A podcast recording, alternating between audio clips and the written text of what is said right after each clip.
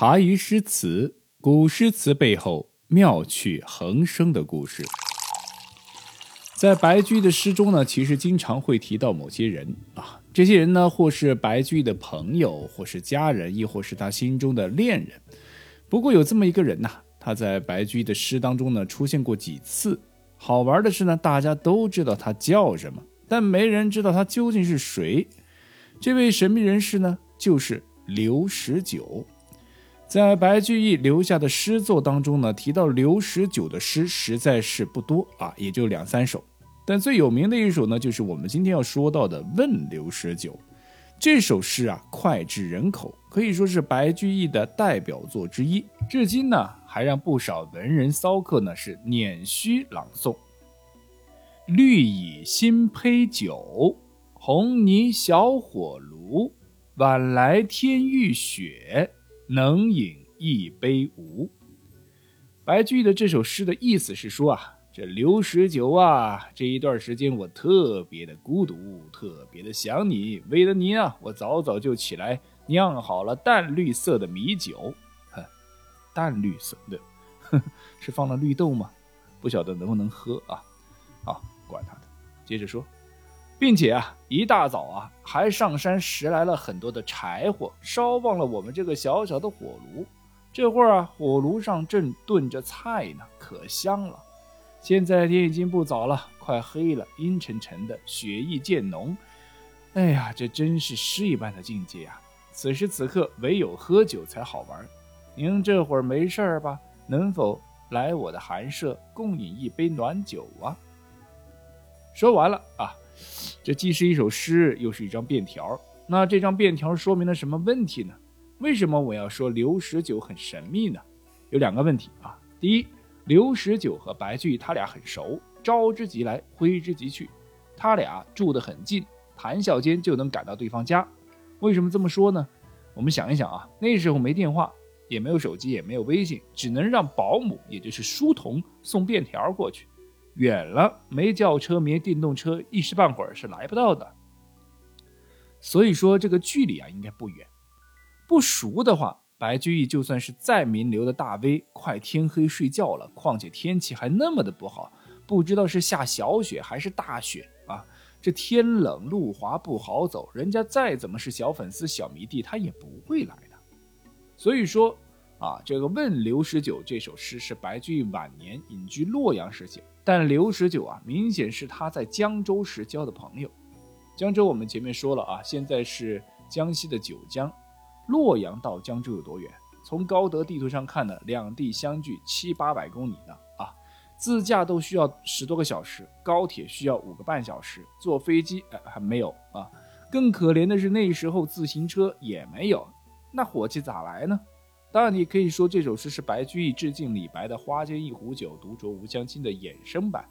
李白邀的是明月，那我白居易就邀好友刘十九好了，管他在哪个地方。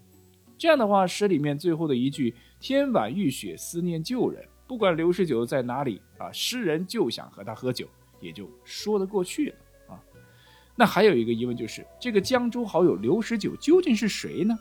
姓刘，家里排行十九。这在唐朝很常见的称呼方式啊，叫刘十九，但他的真名或者是全名叫什么呢？是不是传说中的刘珂呢？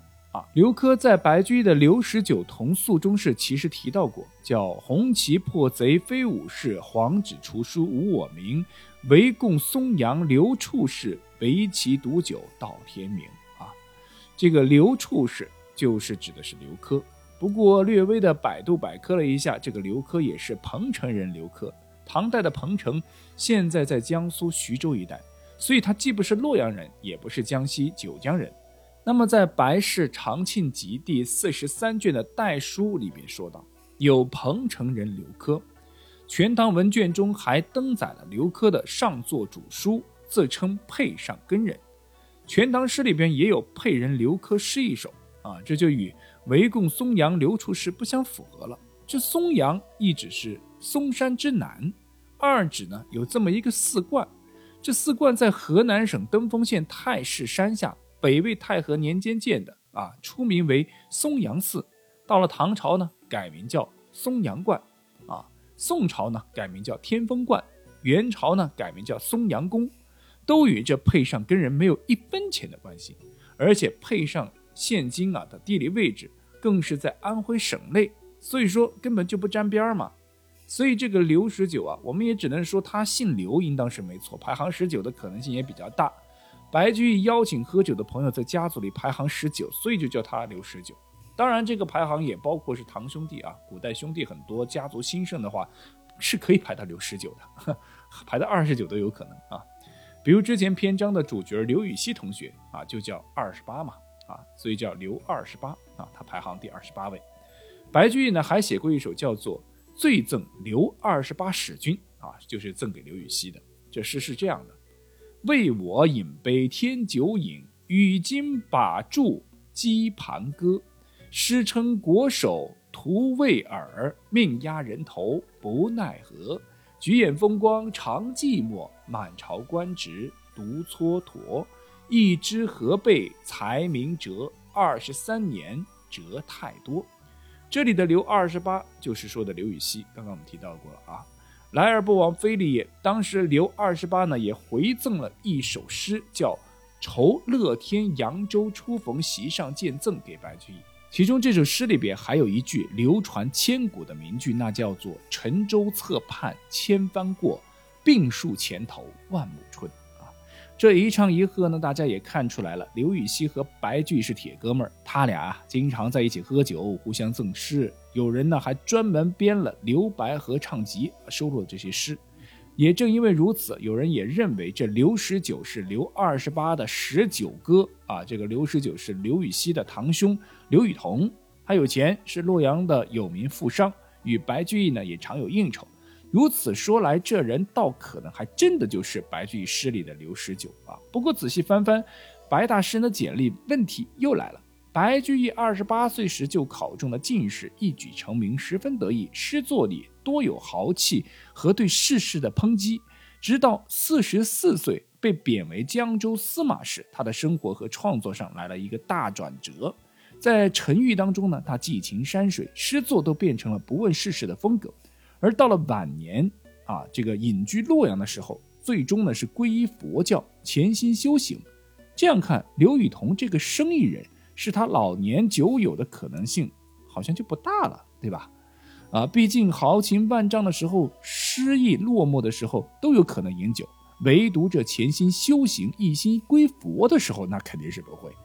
所以这首诗并不是白居易晚年所作。那么刘十九究竟是谁呢？在一次电视播出的诗词大会上呢，就有刘十九是谁这个题，给出的答案是 A 刘禹锡，B 刘禹同。满腹经纶的清华男博士和哈佛女博士都未能答对，可见这刘十九还真有学问。我有时就在想啊，究竟有没有刘十九这个人？白居易这么有名，别说是在两三首诗中提到了他，就算是在半句诗当中提到，一查也便知此人是谁。可是没有啊。或许刘十九这个人根本就不存在，还或许呢？白居易心中有很多个刘十九，不管刘十九是谁，是男是女，是神是鬼，有或没有，但这人都是诗人的一种心理期盼、精神寄托，就跟李白和明月的关系是一样的。天冷了，下雪了，一杯烧酒，一串烤肉，此时你第一时间会想起谁？那个人就是你心中的刘十九。盼他来喝酒，盼他来看雪，也盼他来倾诉你我心中的孤独。